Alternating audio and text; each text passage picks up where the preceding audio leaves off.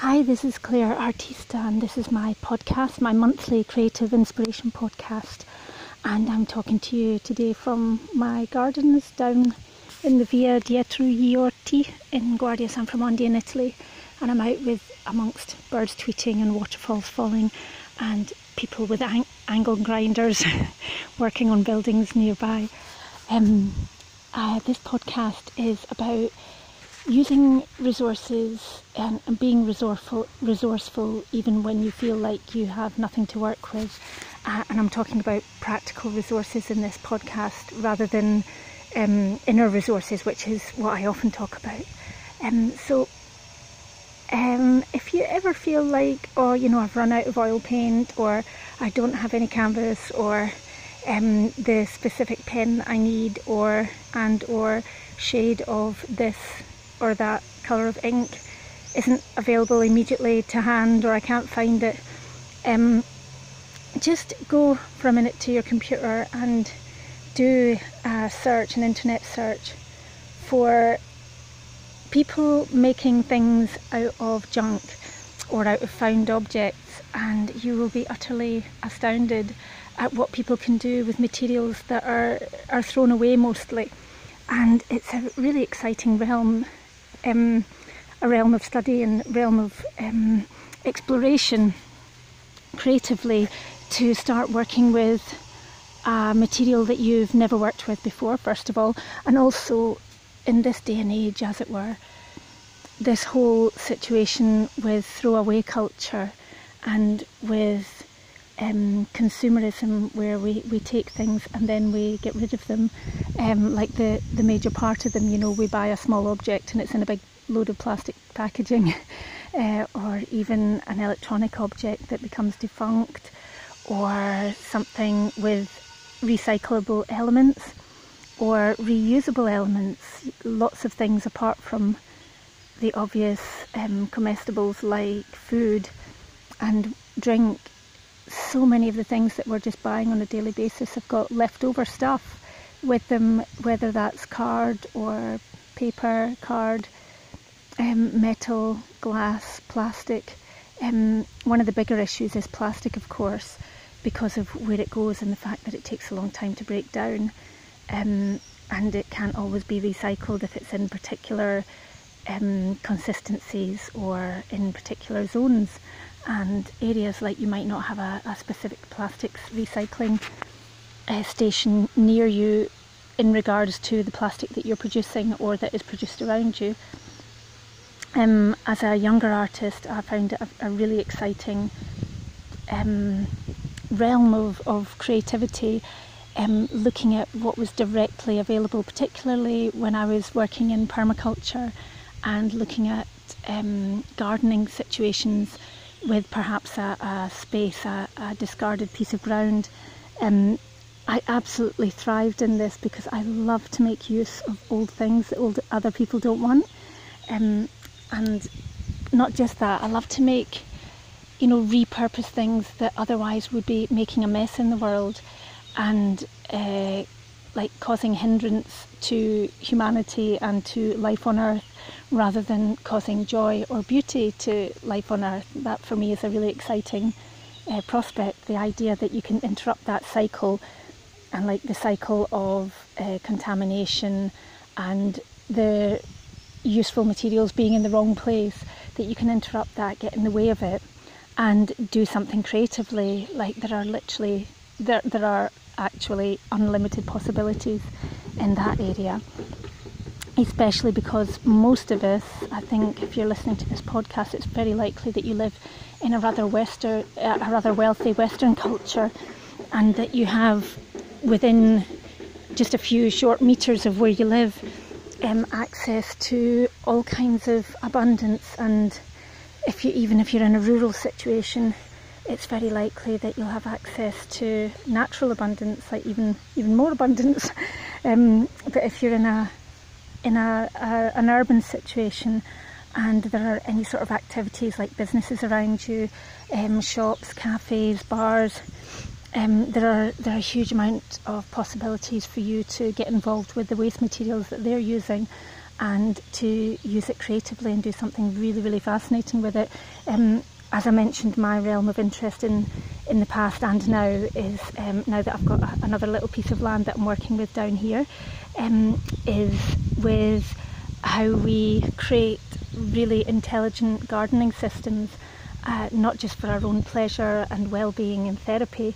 but um, yeah, as a means, like as a spiritual practice, as a means of connecting with land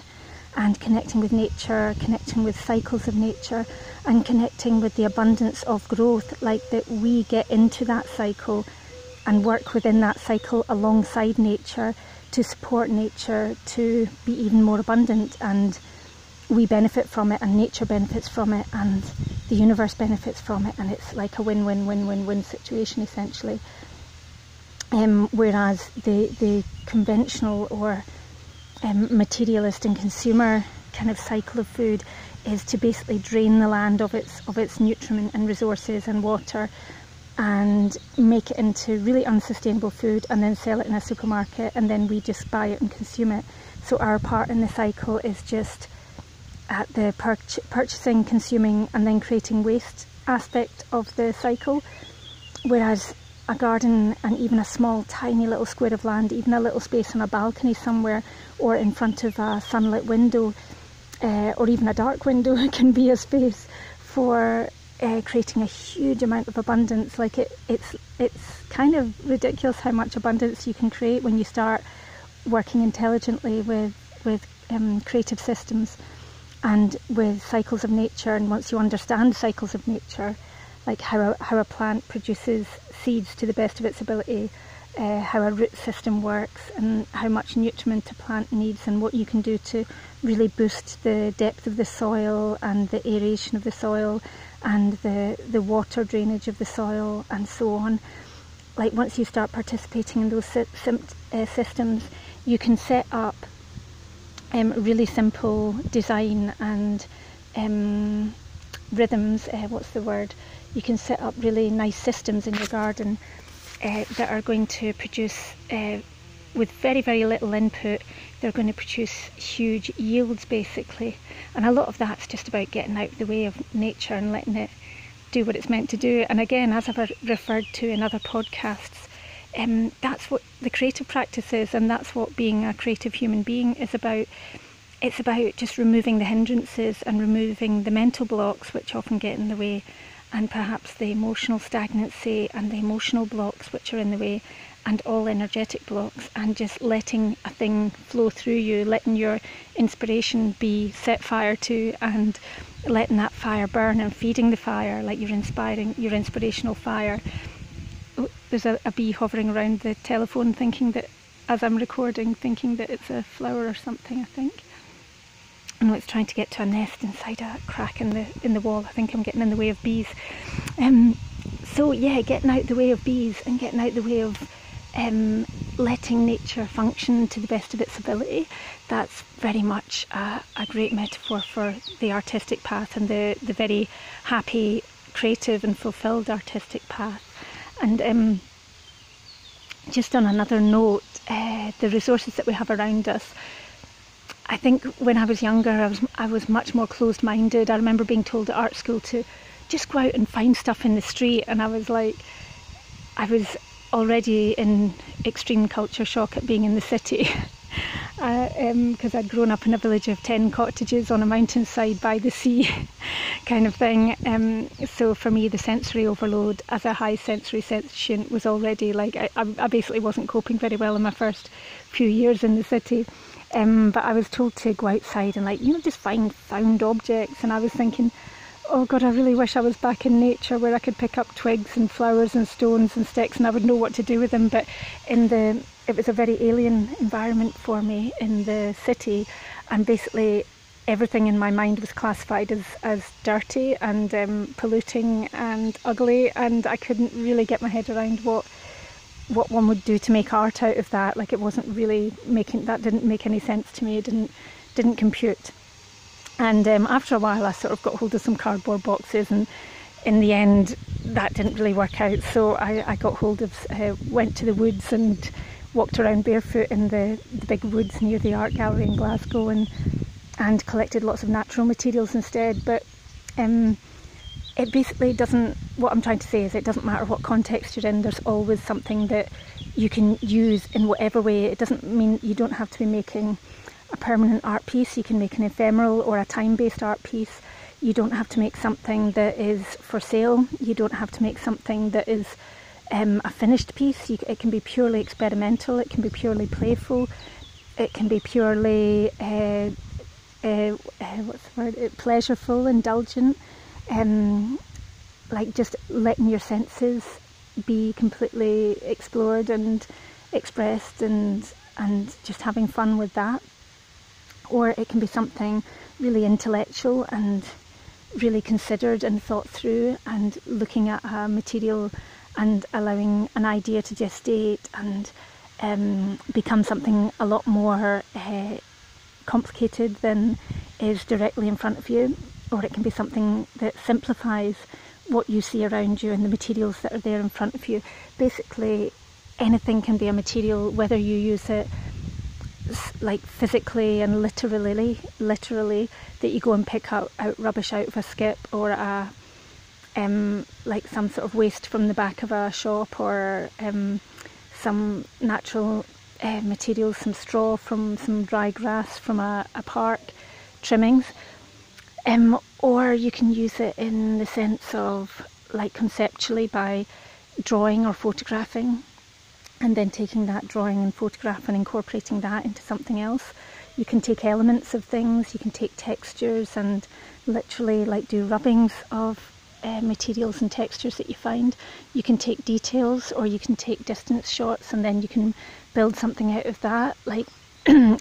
in my Real School of Art, my online art school, um, I set a lot of tasks that involve going outside and just connecting with whatever environment is outside there, like whatever's going on around you, and also um, like choosing where to go and deciding what you really love and what really stimulates you, like the, what's the place that you feel most excited and inspired by, and like immersing yourself in that, and also understanding what you really don't like and what you don't like about it, and exploring that too, like really looking at materials that you don't enjoy working with, and looking at places that make you uncomfortable, because as an artist you want to explore, and as a creative human being you want to explore the full spectrum of all your emotions, all your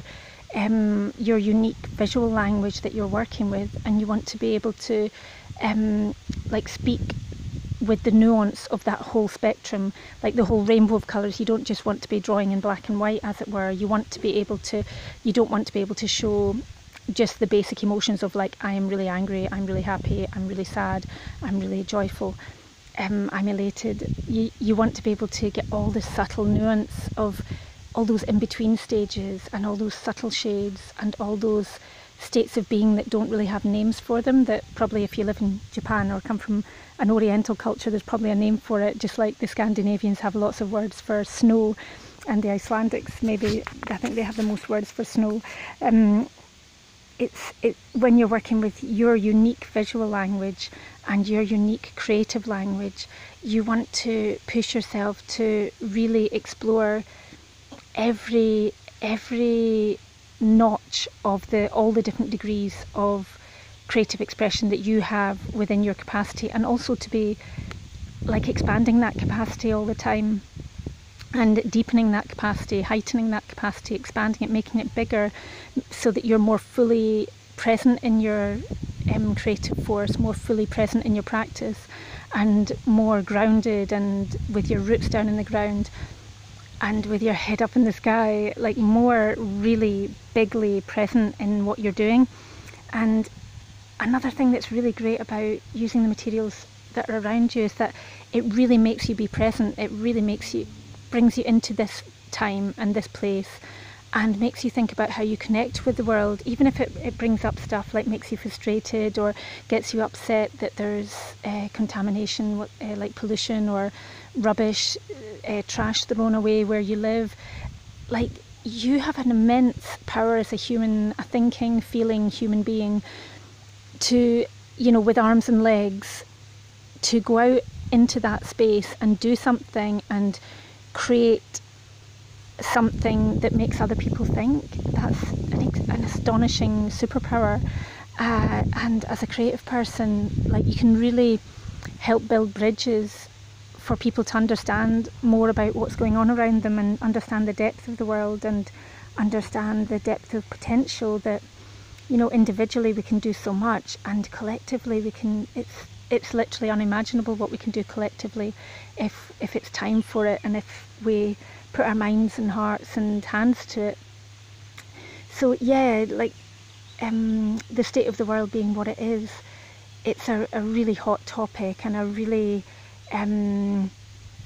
exciting space to explore, the whole topic of reusing things, making use of things that would normally get thrown away. Uh, like, feel your way into that, feel your way into what do you see every day that's getting thrown away, what waste do you see, and have you ever thought, like, ever had a little inkling of an idea about, oh, imagine, I always had this idea, for example, about a lampshade I saw in a, it's one of those big stores that sells household stuff, and one of the reasons I, I, I always used to never earn money was every time I went into a big shop, I would think, oh, but I could make that, I could actually make that out of things that are getting thrown away. And I had this idea about gluing a load of um, either plastic, in, in Italy there are horrendous amounts of plastic cups because lots of people drink their coffee in plastic cups, and I loved this idea of getting all the small ones and all the medium sized ones and all the bigger ones and making them, them into this beautiful big globe, like a big flowering kind of um, planetary form, which has got all these like uh, modules all stuck together perfectly and all this lovely geometric symmetry and um, sacred geometry in it. Um, yeah, it's one of those projects that's at the back of my mind that I'll, I'll be doing one day, but um, let me know below this podcast. I would love to hear, like, what's your latest project, or what's a project that you're inspired to think about just now, or what would you love to do if you had unlimited resources, or if you could get access to resources that you know exist nearby and you would really love to get your, your hands into. Let me know, and or, or even if you've got some like big world changing solution that you would love to discuss, put it out in the world there. Let me know about it, and let us know about it, and let's talk about it, and let's think about like what can we do to transform waste and build bigger things in the world than, than just our cycles of uh, using and abusing and throwing away. I would love to hear from you. Um, make a comment below, or even reply to me on the in the email below and uh, in the contact page, and I will speak to you in my next podcast in a month's time. Loads of good wishes, and ciao.